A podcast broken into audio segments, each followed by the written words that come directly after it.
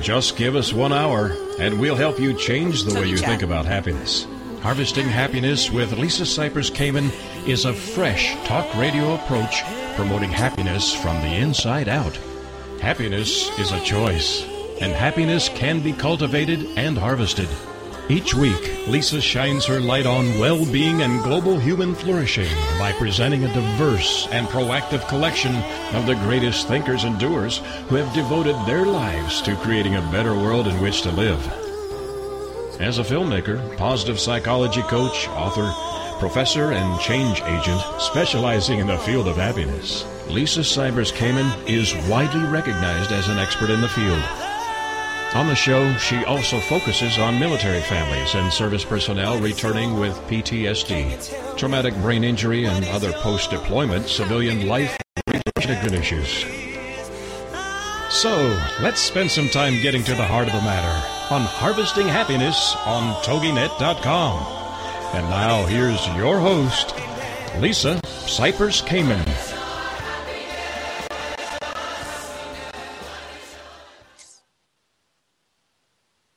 Good morning, good afternoon, and good evening, wherever you are. Welcome to Harvesting Happiness Talk Radio, where we explore the very serious business of happiness, sustainable well being, and human flourishing. We are not talking about the annoying yellow smiley face. No, no, no, no, no. We are talking about something much deeper and critical to the success of humanity. Authentic happiness is not selfish, egotistical, or narcissistic. In fact, it is essential in order for humankind to thrive. Sustainable happiness is important because it not only elevates our own well being locally, but also contributes to collective global flourishing. The achievement of a happy life is not only positively good for us, it is constructively good for those around us. In short, happiness matters. Happiness comes from the heart and this show is all about the heart. Before we bring on our guest today, I invite you, our listeners, to join our conversation live by calling us at 877 864 4869. Again, that's 877 864 4869.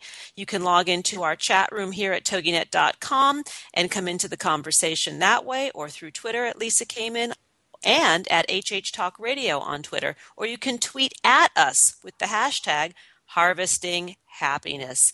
All right, today is a military focused show. We do this once a month in service to our returning military servicemen and women and helping get the word out about different methods, different ways to reintegrate successfully back into civilian life to manage symptoms of post traumatic stress, traumatic brain injury, suicide awareness, anything that really relates to the successful transitioning back to life after adversity and trauma.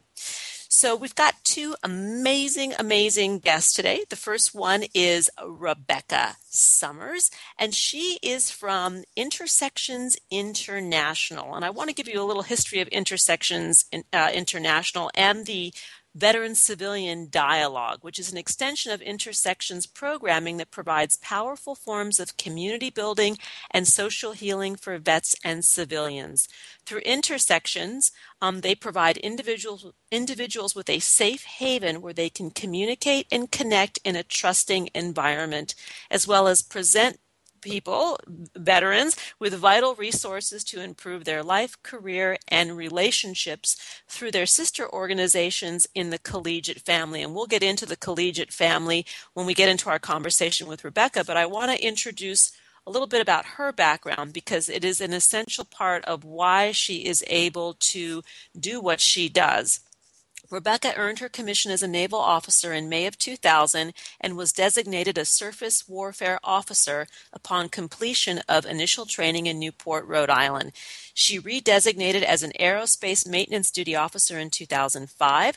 Summers' assignments span experience in both the surface fleet and naval aviation. She is a veteran of Operation Enduring Freedom and several combat deployments herself. Summers resigned her commission in 2010 and joined the staff of Intersections International as program manager for the Veteran Civilian Dialogue Program in April 2013.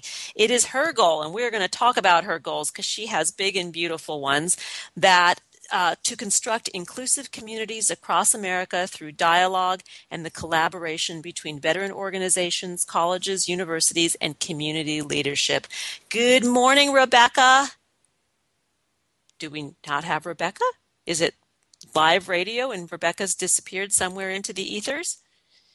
Hmm, I have no production prompt, so I'm I'm flying solo in the ethers. Rebecca will be here at some point, and I guess we do have Jody, our next guest in the house. Jody Bremer is a licensed marriage and family therapist, and she has been on this show before, and we love having her on this mili- this military focus show because she emphasizes uh, her work with military servicemen and women and their families in private pra- private practice. Good morning, Jody. Do we not have Jody either? Well, I'm flying completely alone here. So until we can track down our guests and have a successful dialogue with them, I am going to talk to you about Reboot. Reboot is our six week program that is designed to offer online combat trauma recovery programming to our servicemen and women. It is in partnership with Groupon Grassroots, and we run through the basic structure of applied positive psychology coaching as it relates to combat trauma recovery awareness offering tools and resources to quiet the mind, to stay focused and centered when uh, traumatic stress symptoms appear. In addition to which, we also train folks in the art of mindfulness. And you might question, what the heck is mindfulness? Mindfulness is really a very simple art of being aware, of being fully present in life, of focusing attention in the present moment. And it has been said that when we're focused in the present moment, we cannot ruminate. We can't worry about life through the rearview mirror. We can't worry about which is the past, and we can't worry about what the future will hold looking at it through the windshield. So, in mindfulness, we are in this present moment, and it happens to be a safe place 99.9% of the time, and that is why it is successfully used in combat trauma recovery programming at Reboot. So, to learn more about Reboot, we just started a new cohort this past week. You can still register for the course. It is at no charge for any servicemen and women who wish to participate.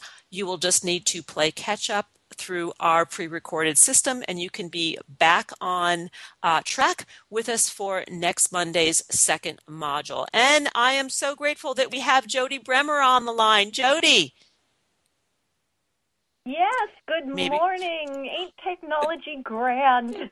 oh my gosh! You know, I'm I'm flying so, uh, solo here for a while, and I was like, doesn't anybody want to talk oh, no, to me? and, I, and I, I know you are, and I am so grateful that you are. And let's just jump right in because you have training um, specifically, you have a special verification from the California Association of Marriage and Family Therapists in working with military members and their families, specifically in private practice. And this is a little different.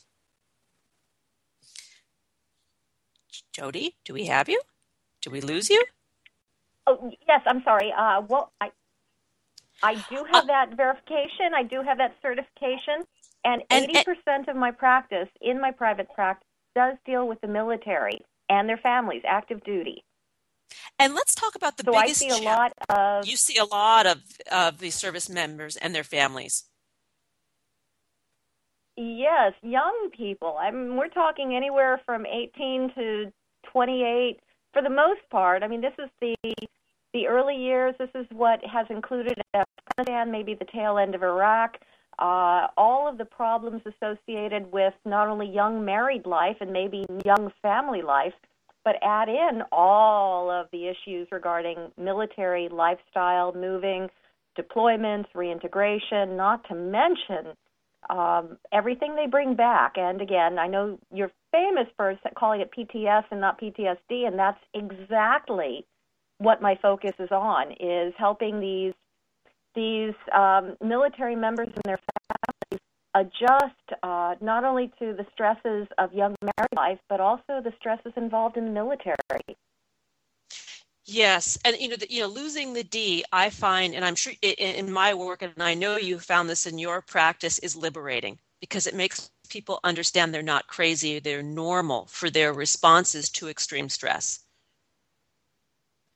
Absolutely, absolutely. Um, there are times when situations that don't even have anything to do with with war, such as uh, somebody who's been raped or traumatized or saw their house burned down, or or somebody who's experienced a horrible, horrific accident, may have what the disorder has come to mean that you have flashbacks and and you relive it and you're back in the moment but when your body is exposed to a wartime situation or things that are ongoing where every day, a normal day, is to take the the idea of whether or not you're going to survive until sundown or through the night takes into account, your body is reacting the way it's supposed to be. It's got that fight or flight. It's got that um, identity of push the adrenaline through because we need to be on high alert, hyper vigilant.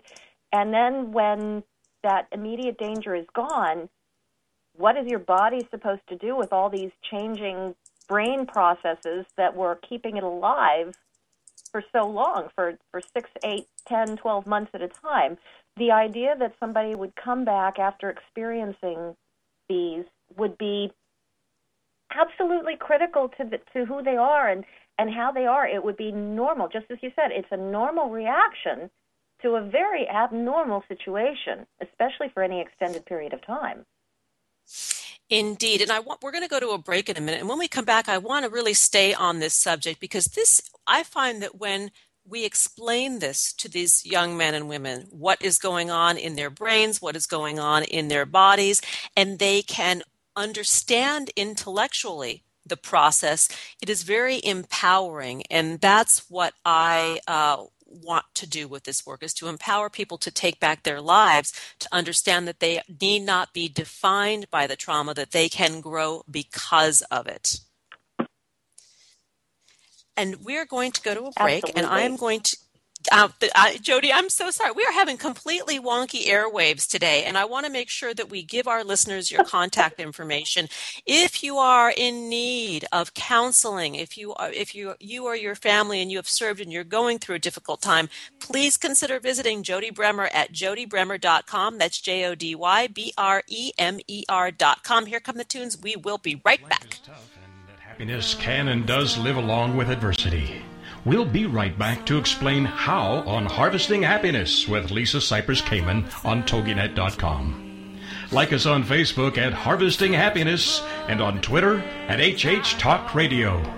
Lisa returns with more of Harvesting Happiness following this short break. Nothing gives happiness like a free gift. Lisa Cypers Kamen has made her first ebook, Got Happiness Now? 8 Keys to Unlocking a Joyful Life, available at no cost to everyone. Unwrap your complimentary copy now by visiting www.harvestinghappinesstalkradio.com.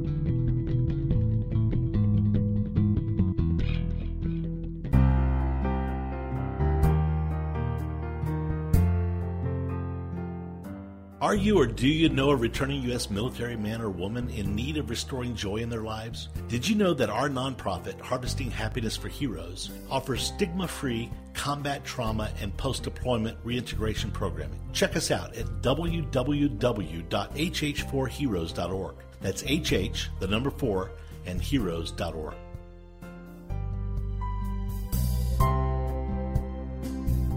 Happiness is an inside job. Wear the message on t shirts, baseball caps, sterling silver designer jewelry, and more. Please visit our online boutique at www.harvestinghappiness.com.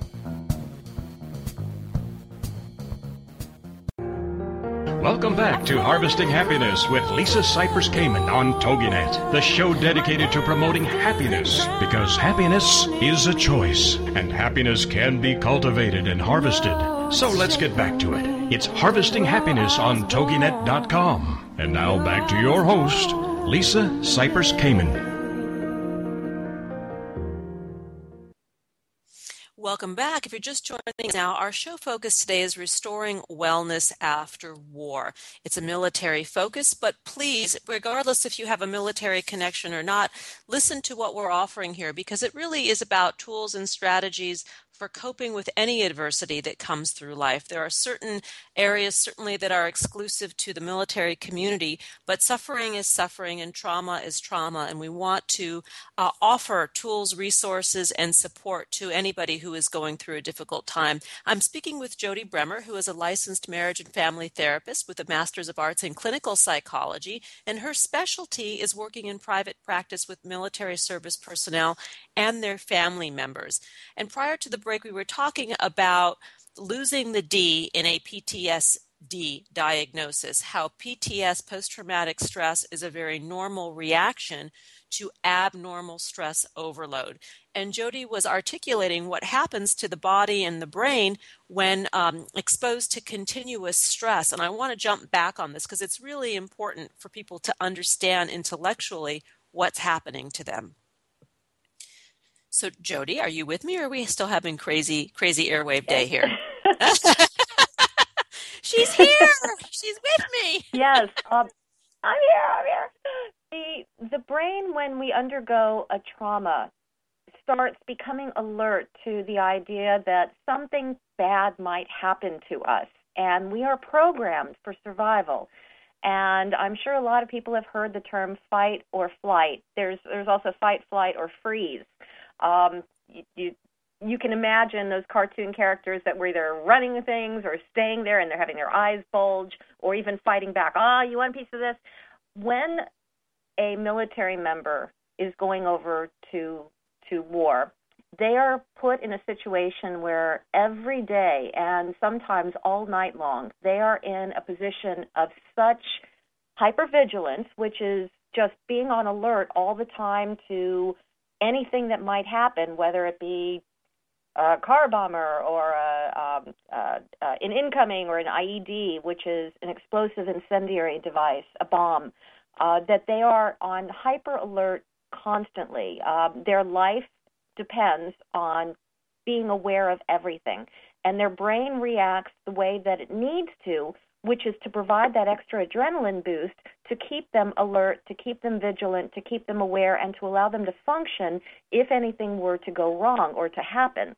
Now, you take that person who has this adrenaline dump for months and bring them back home and put them in a situation where cars are going fast or paper bags are flying by the side of the road, which could identify an IED over in another country, or a driver that isn't paying attention, uh, which could be a driver that is aiming for them, or even putting them in, a, an enclosed room, which is a very scary thought. That's why a lot of military people like to sit with their back against the wall and watch the entrances because they are trained for all of these months or years prior to going into combat, and then when they're in combat, to watch for anything suspicious.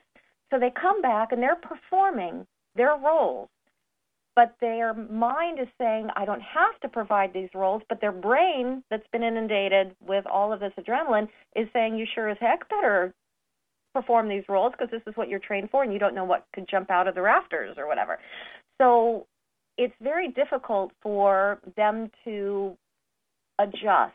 And the stress of adjusting to coming back sometimes, oftentimes, will manifest in dreams at night, and it will relive the moments that were scariest uh, when they were apart, and result in bad dreams or result in um, not even being able to go to sleep because when they go to sleep, they're going to have these dreams again. They're going to relive things that happened over in the other country, and they don't want to go to sleep. So we're dealing with sleep deprivation. We're dealing with fear of going to sleep. We're dealing with all of this trained vigilance when they come back, and this is this is normal. This is what they were taught to do.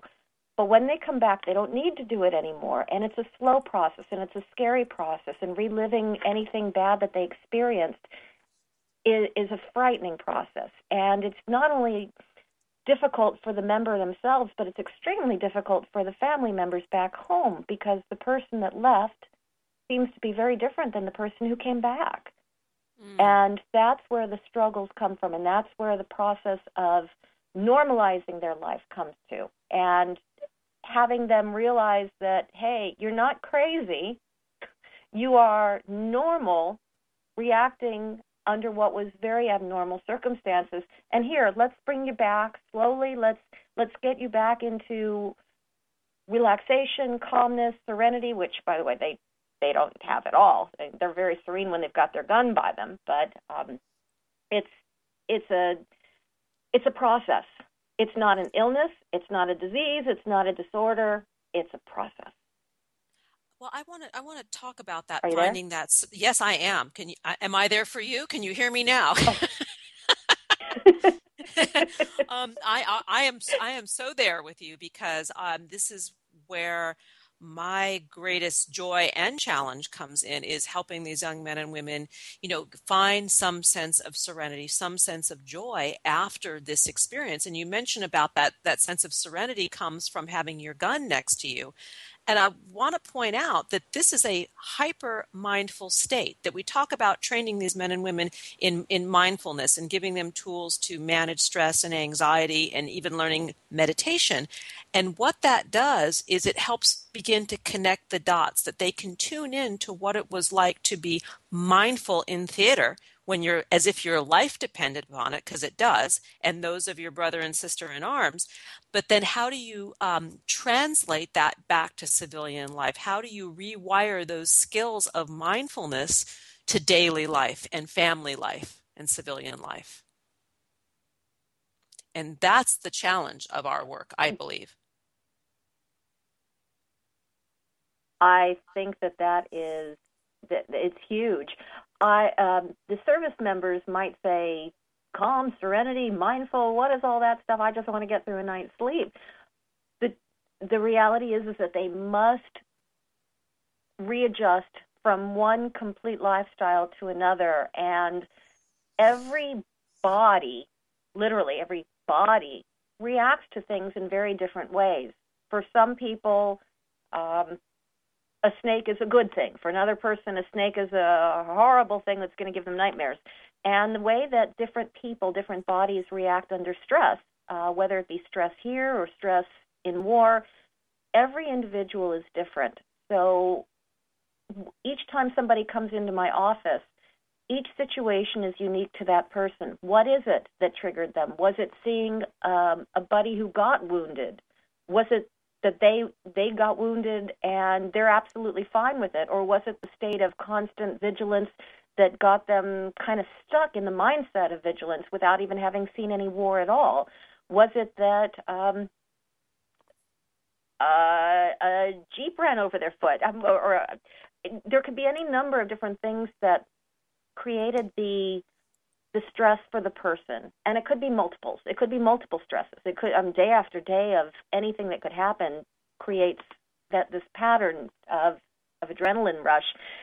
And when you say to be mindful and to create the serenity or to give them the calmness or the meditation ideally we could work toward that. But again just just as i said before it's a process. It's a um, and it would be different with each and every person as to what they need at that time do they need just to get over the sleep cycle? Do they need just to relate to their spouse again and trust their spouse again?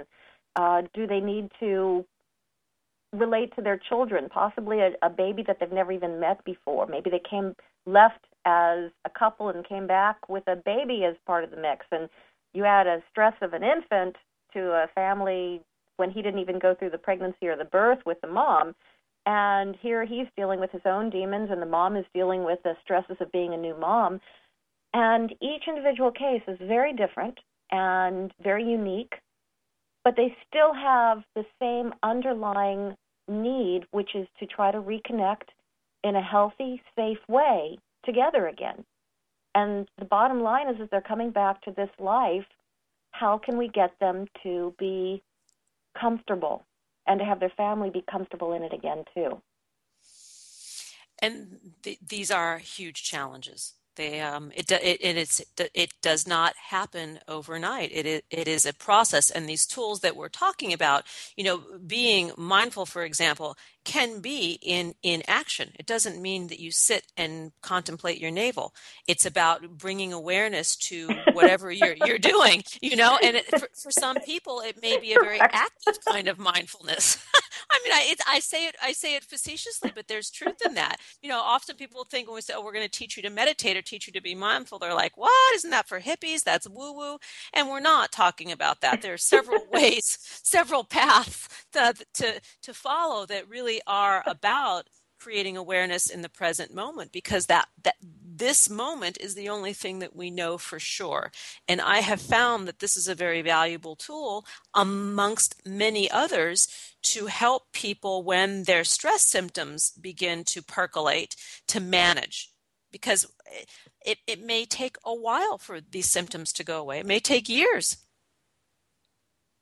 so how do you manage when Absolutely. when the symptoms you know when the symptoms happen? We are are almost out of time and i want to um, get to secondhand trauma because this is a very very important issue that many people are not aware of. So if you could talk very briefly about secondhand trauma and the importance of seeking treatment for the individual and the family.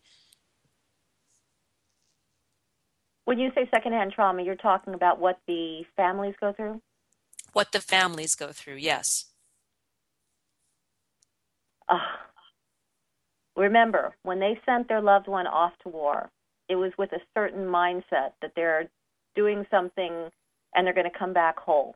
And when their loved one comes back, they don't always seem to be the same person. One of the comments I hear a lot is, um, "It's not the man I married," or "This wasn't the man I fell in love with."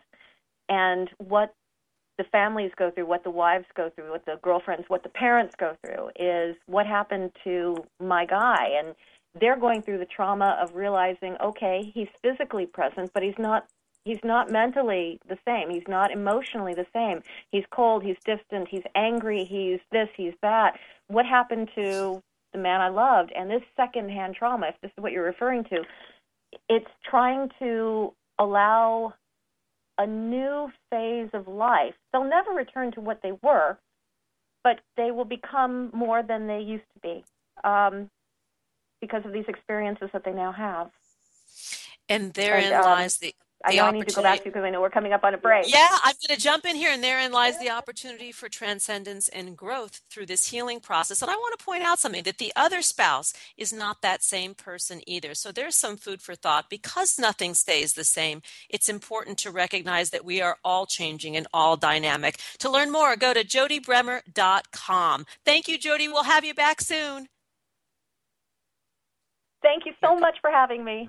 Oh, pleasure. We'll be right back to explain how on Harvesting Happiness with Lisa Cypers Kamen on TogiNet.com. Like us on Facebook at Harvesting Happiness and on Twitter at HH Talk Radio. Lisa returns with more of Harvesting Happiness following this short break. Like what you hear on Harvesting Happiness Talk Radio? Subscribe to us on iTunes and get your weekly dose of joy downloaded free and easily to your computer or portable device. That's Harvesting Happiness Talk Radio on iTunes.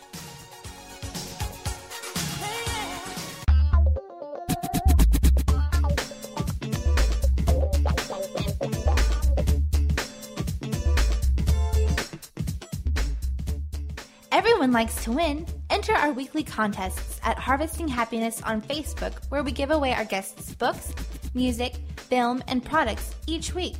In addition, we also do great Harvesting Happiness giveaways like free coaching sessions with Lisa Cypers Kamen, Lisa's books, Happiness First Aid Kits, H Factor Where Is Your Heart documentary film, Happiness is an inside job products, including the Sterling Silver Infinity Bracelet that benefit Harvesting Happiness for Heroes, a nonprofit whose mission is to assist our returning military personnel and their loved ones challenged by combat trauma and other post deployment reintegration issues. Join us at Harvesting Happiness on Facebook.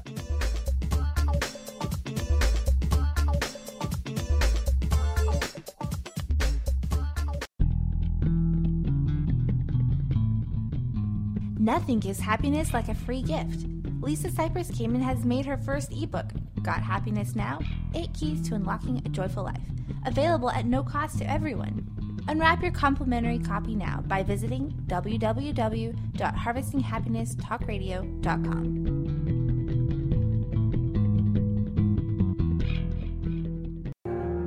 Welcome back to Harvesting Happiness with Lisa Cypers Kamen on TogiNet, the show dedicated to promoting happiness because happiness is a choice and happiness can be cultivated and harvested. So let's get back to it. It's Harvesting Happiness on TogiNet.com. And now back to your host, Lisa Cypers Kamen. Welcome back to Harvesting Happiness Talk Radio. If you are just joining us today on Wonky Radio Wave Wednesday here, we are talking about restoring wellness after war. And I we got our guests completely backwards today because we were having technical difficulties, but we have Rebecca Summers with us now. And as I mentioned in the first segment, that Rebecca is part, uh, is the program manager for the Veteran Civilian Dialogue Program, which is part of Intersections International. And I want to talk a little bit, kind of set this up for you. One of the best ways that we can help one another heal from any difficult situation is through compassion, empathy, listening, and love. And Rebecca's project, the Veteran Civilian Dialogue, is really the embodiment of this. It's creating a dialogue for civilian and civilians and service members to come together and communicate, communicate in a therapeutic model that is really very heart centered. So, good morning, Rebecca. I am so glad we found you out there in the airwaves. It was a challenge I'm so today. glad to be here. Thank you for uh, all your patience. Oh, well, no, we thank you for yours for not giving up on us. So we are we want to talk Oh, about the program and about the community that you're creating and the concept of social healing because this is this is tremendous Mm-hmm. and and very cost effective, I might add. well, it, it depends. I have to fundraise, so sometimes cost effective. No, I'm just kidding. Um, I know, I hear you. You know, the one thing that BCP, um, so, so veteran civilian dialogue is interesting in that uh, we focus on social healing and community building, and not so much health disorders as you as you were talking about earlier with PTSD or you know post traumatic growth. But those things come up, and we find that in our dialogue, it's very cathartic. The community as a whole, both the civilian and the veterans together, uh, learn to remove the stigma of the other, and they end up on equal footing, which in our society is something we really, really need, uh, particularly when it comes to um, rebuilding after war and rebuilding in these moments where we are right now with our economic situation, and everybody's just kind of finding their feet out there. and and- the beauty of this is it is a safe space it's completely confidential i mean the, the the the setup set it up for us what what somebody would experience if they were to come into one of these programs one of these sessions Absolutely. It is a safe space, so folks are going to come into an environment um, where everything that they say is confidential. They'll do some work in both large groups and small groups. Um, a facilitated dialogue, so they're allowed to kind of move their mindset into what the topic at hand is. Um, and the first thing we do is there's, there's actually a little bit of community time ahead of time with some snacks and folks getting to know each other to already begin to move into the moment of breaking the ice. With the small groups and the larger groups, those are times where we focus on the question together and with the with small group facilitators, and that's where we find there's the most vulnerability, where people come out and put the honest information on the table, um, things they're afraid of, issues reintegrating, things that may have happened in combat trauma, or for folks who, for example, are survivors of Hurricane Sandy or Hurricane Katrina. When they come to the table, they have a whole nother another point of view of, of how I build this community and move forward. And when they meet, they're meeting on terms where folks are, are putting the most honest stories out there and connections are being built through similarities. Um, and in a safe space, I, I cannot stress it enough. It's one of those things where we go as far as the folks want to go. We meet them where they're at.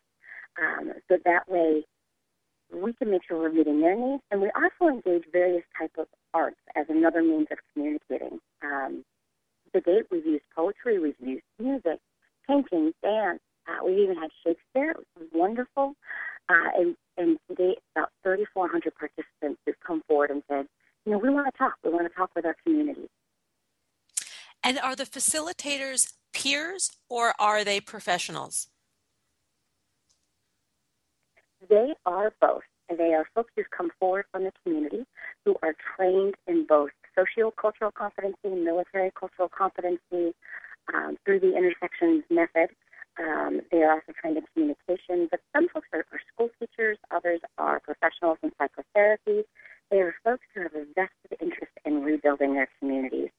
Um, and, and we found that it's really important to have the socio-cultural competency, uh, the communication, and the military cultural competencies so that we are bridging the gap across all generation of conflicts and across all different types of personalities and backgrounds when folks come to us at the table. Um, you know, for example, an anti-war activist or peace activist is going to be sitting in the same room as a veteran, and those two backgrounds are going to have very, very different undercurrents. And how you control the room to a place where it remains respectful and honest and and mature in which each other is sharing that, that special information for one another? Um, because there are times um, with these facilitators where they've actually experienced, um, I literally have witnessed the moment of healing with the community. You know, we've got folks who were part of the anti-war movement, and by meeting veterans and coming to understand why they chose to serve, their perspective on the concept of war itself has actually changed.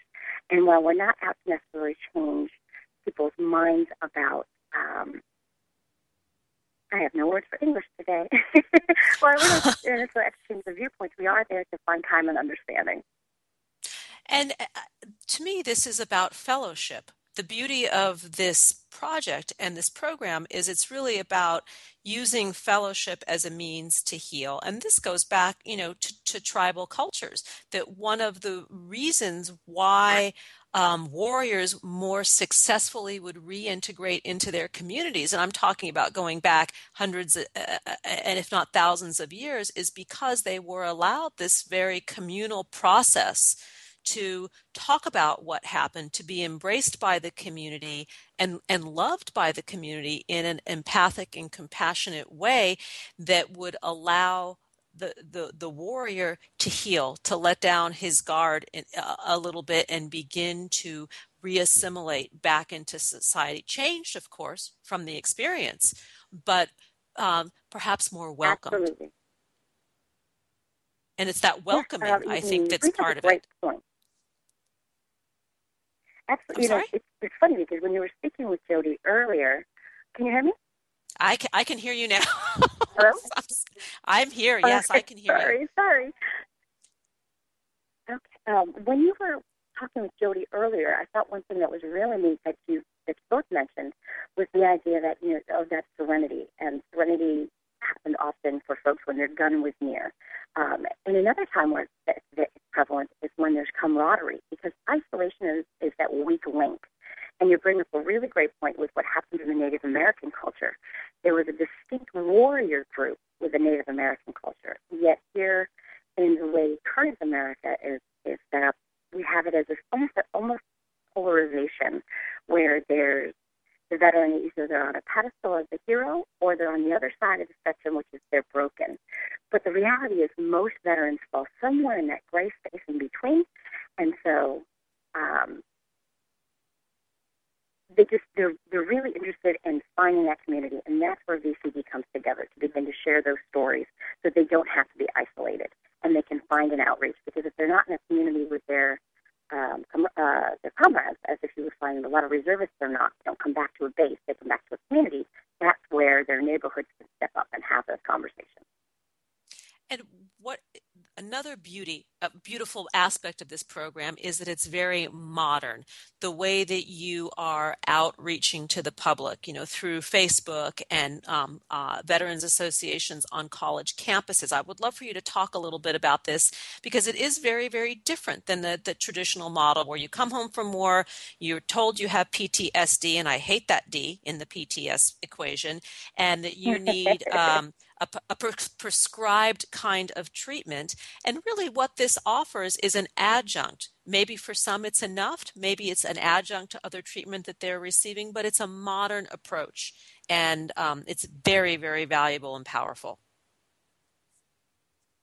Absolutely. Um, you know, we're reaching out, like you said, through student veterans associations with fellow uh, veteran groups such as Team Rubicon, Team Red, White, and Blue, services for the underserved here in New York City, material, uh, the Military Resilience Project. These are all folks who have the same idea we do of the community-based model, and that um, when folks came home from past conflicts, they came home and they were expected just to reintegrate. We've learned the lesson that you need the community as a whole. Uh, you know, we have a veteran who who is now one of our facilitators, and who's from Vietnam. He served in Vietnam, and he didn't speak for 40 years. He was told, you know, you're you're crazy. Was basically, you know, they didn't recognize the symptoms of post-traumatic stress disorder, and it came out as you're crazy. And so for 40 years, he thought, I'm crazy. And then coming here to the dialogue and approaching it in a very modern way, um, and then as we go out to the different libraries and we go out to the business sector and have these conversations, you realize I'm not crazy. And he began to open up and began to share a story, and it's become so effective for his healing. He's actually now one of our outreach uh, partners. So um, the idea of going into the community and rebuilding through the simple service of others of talking in conjunction with action, uh, you know, I can't stress how effective it has been, as you said, you know, in that an associative way to heal. It's been absolutely just, just stunning. Um, and one thing I want to specify is, you know, the Operation Enduring Freedom and Operation Iraqi Freedom Generation is a little bit different. You know, they are the first all-volunteer force to go to war. Um, but what's interesting is that spirit of volunteerism and community that prompted them to serve to begin with is still very much alive when they come home. So they are kind of they're taking a new generation and they're asking Americans all around them in all their different communities to, to speak and come to the table um, to usher in this new era of American citizenship, if you will. They want to go out into the communities and rebuild by saying, do something greater than yourself. And in order to know what that is, we want to meet at the table and we want to talk. We want to find out what's important in our individual communities. And that's where the Veterans Healing Dialogue can reach out and help in that aspect as well. Beautifully said. We are going to go to a break. I want to give your contact information. The website is www.intersections, plural, intersectionsinternational.org. On Twitter, the handle is at intersections NY, Intersections New York, NY. And on Facebook, it is Intersections. And you have ongoing programming that is going on, and there is lots going on on your website. So I encourage listeners to go over there and uh-huh. really review all the kinds of things that are going on. And we're going to come back and talk more about the programming and other outreach efforts that you're doing specifically for women, the LGBTQ uh, community, and um, uh, the impact of Don't Ask, Don't Tell on October 4th, which is coming up. You're listening to Harvesting Happiness Talk Radio, and the tunes are coming. We will be right back with connectivity all over the place because we are willing the airwaves to hold for us today on Wonky Wednesday. How on Harvesting Happiness with Lisa Cypers Kamen on TogiNet.com. Like us on Facebook at Harvesting Happiness and on Twitter at HH Talk Radio. Lisa returns with more of Harvesting Happiness following this short break. Do you like Lisa's take on happiness, well being, and human flourishing? Join us this spring as Harvesting Happiness launches online classroom programming where Lisa Cypers Kamen will offer her workshop series across the globe and from the comfort of wherever you are. Visit harvestinghappiness.com for more details.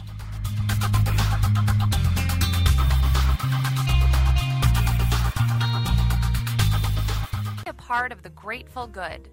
Grateful Nation brings together patients, families, friends, and staff of Beth Israel Deaconess Medical Center to support the quality care and groundbreaking research at the medical center. Through new and traditional media, members of Grateful Nation share experiences, thank our caregivers and researchers, participate in sweepstakes, and gather to sponsor and host events and much more. Being grateful inspires others to be grateful as well. Isn't it time we jumpstart some perpetual gratitude? Visit Grateful Nation online to find out more at www.gratefulnation.org. Have a grateful day. Welcome back to Harvesting Happiness with Lisa Cypers Kamen on TogiNet, the show dedicated to promoting happiness because happiness is a choice and happiness can be cultivated and harvested. So let's get back to it. It's Harvesting Happiness on TogiNet.com. And now back to your host, Lisa Cypers Kamen. Welcome back to Harvesting Happiness Talk Radio. If you're just joining us now, we are talking about restoring wellness after war and supporting our returning military service members and their loved ones. Um, I urge you to download this free podcast on iTunes if you're just joining us now, because we're really sharing some valuable information today that involves the um, really uh, revising the way we look at post traumatic stress, the way we, we look at wellness after war. And with me right now is Rebecca Summers. She is from Intersections International, which is based in New York, and she is the program manager for the Veteran Civilian Dialogue Program. And this is a phenomenal program that is all about creating community, social healing for vets and civilians alike prior to the break, we were talking about the generation of servicemen and women that we are working with now. Um, these are tech savvy OEF and OIF veterans. They are using social media to gain awareness and promote dialogue and sharing. And let's just jump in, Rebecca, to some of the outreach efforts that you're making to different uh, areas within the community and why it's important to create community as part of the healing experience.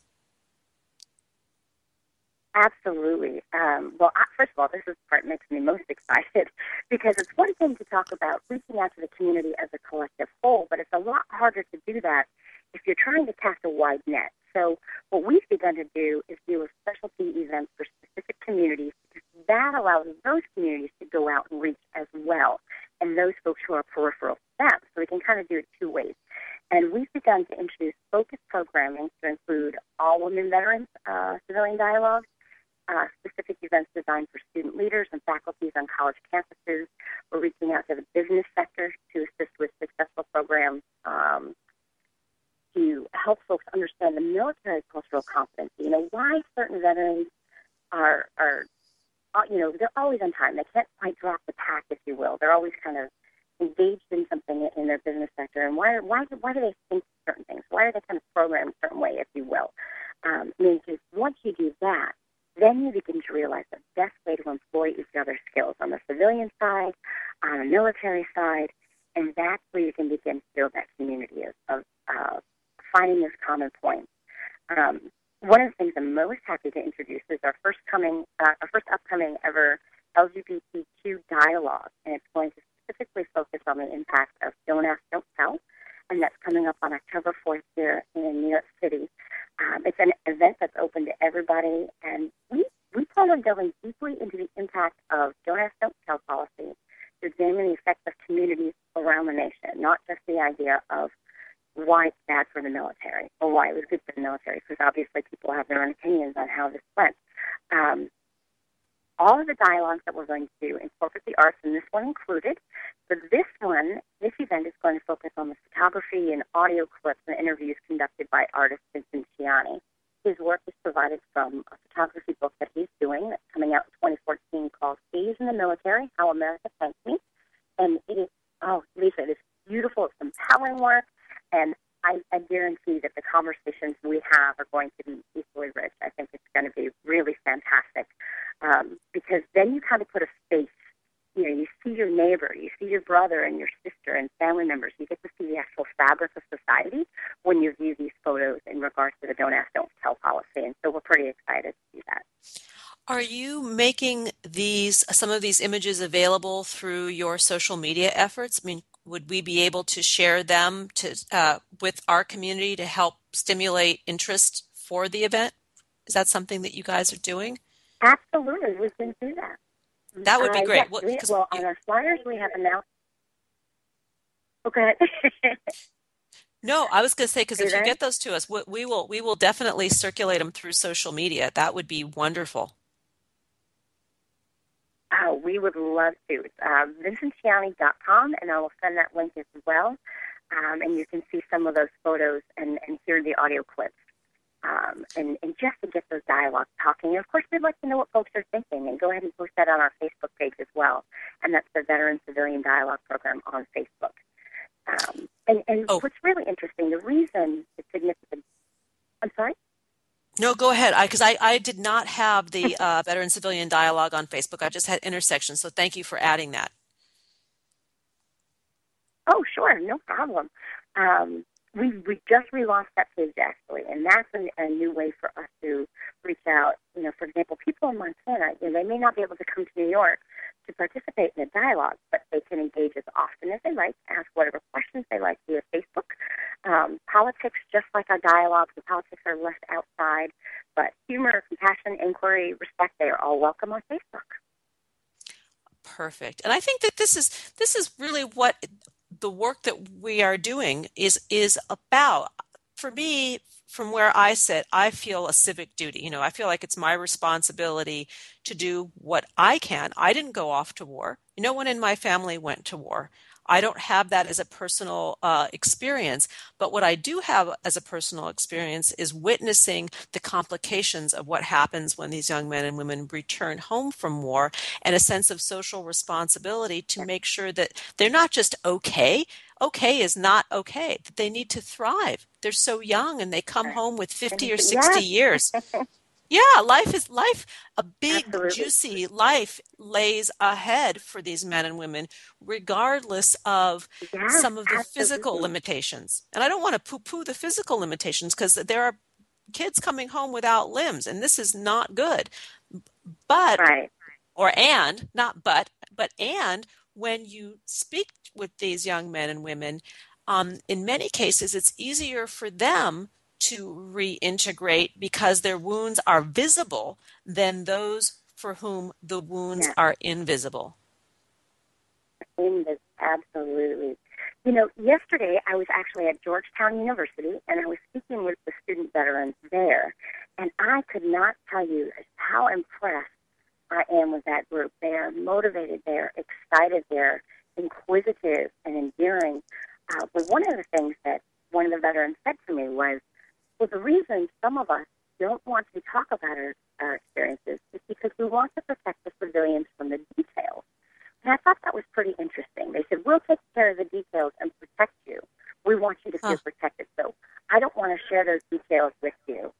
And then another veteran countered that with, but let me ask you, and this was his statement, don't we have an obligation that the folks that we are studying with in our classrooms, these are folks who are going to become leaders in business and technology and healthcare, government. These are the folks who are going to decide to send the next generation of war or, or of soldiers to war. And don't we have an obligation to teach them what that means? And so these conversations are very rich between these students. And so it was really exciting to see that that's an example of the way they're thriving. They're talking deeply about the impact of both sides.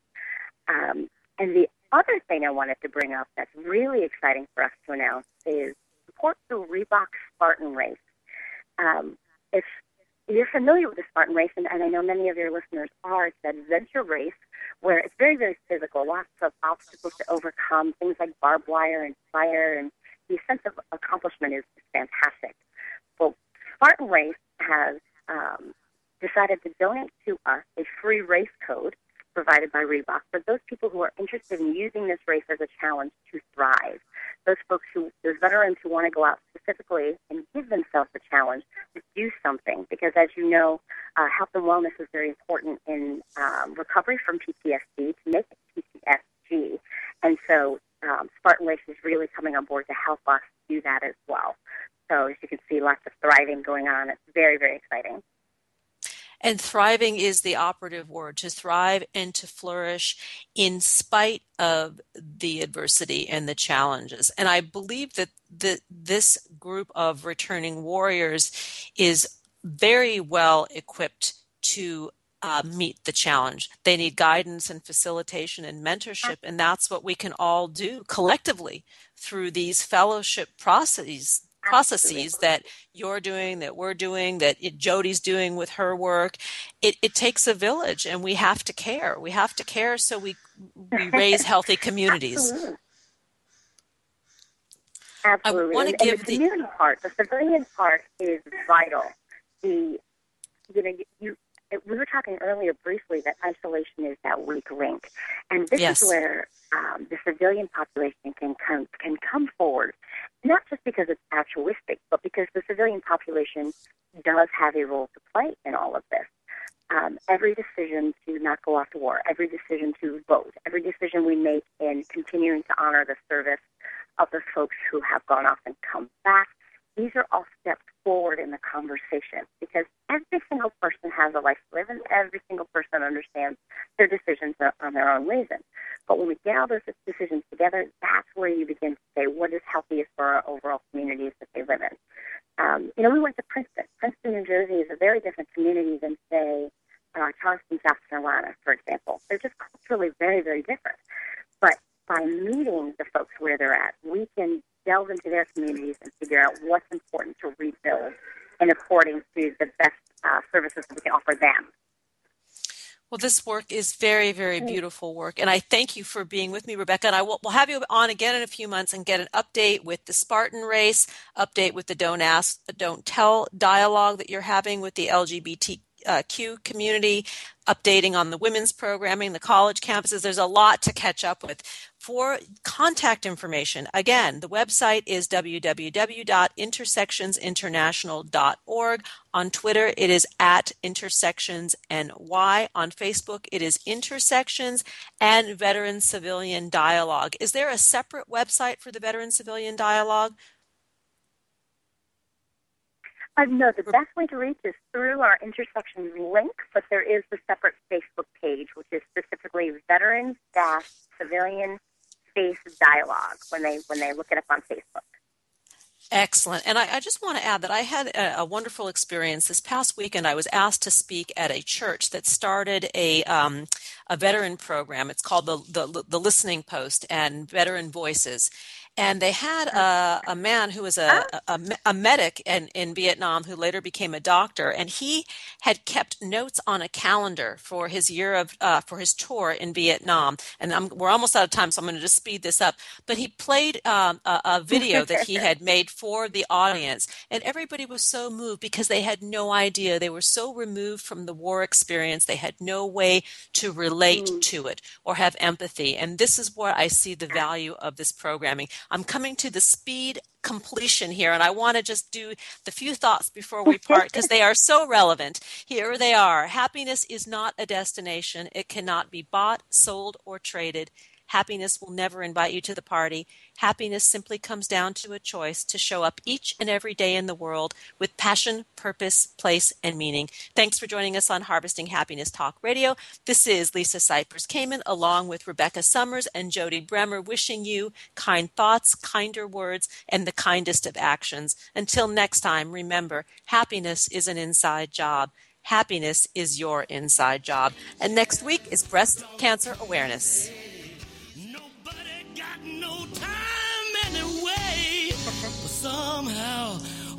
Thanks for joining us on Harvesting Happiness Talk Radio with Lisa Cypers Kamen. Join us every Wednesday morning live at 10 to 11 Central Time here on TogiNet Radio. Then harvest your own happiness anytime from the comfort of wherever you are with free downloadable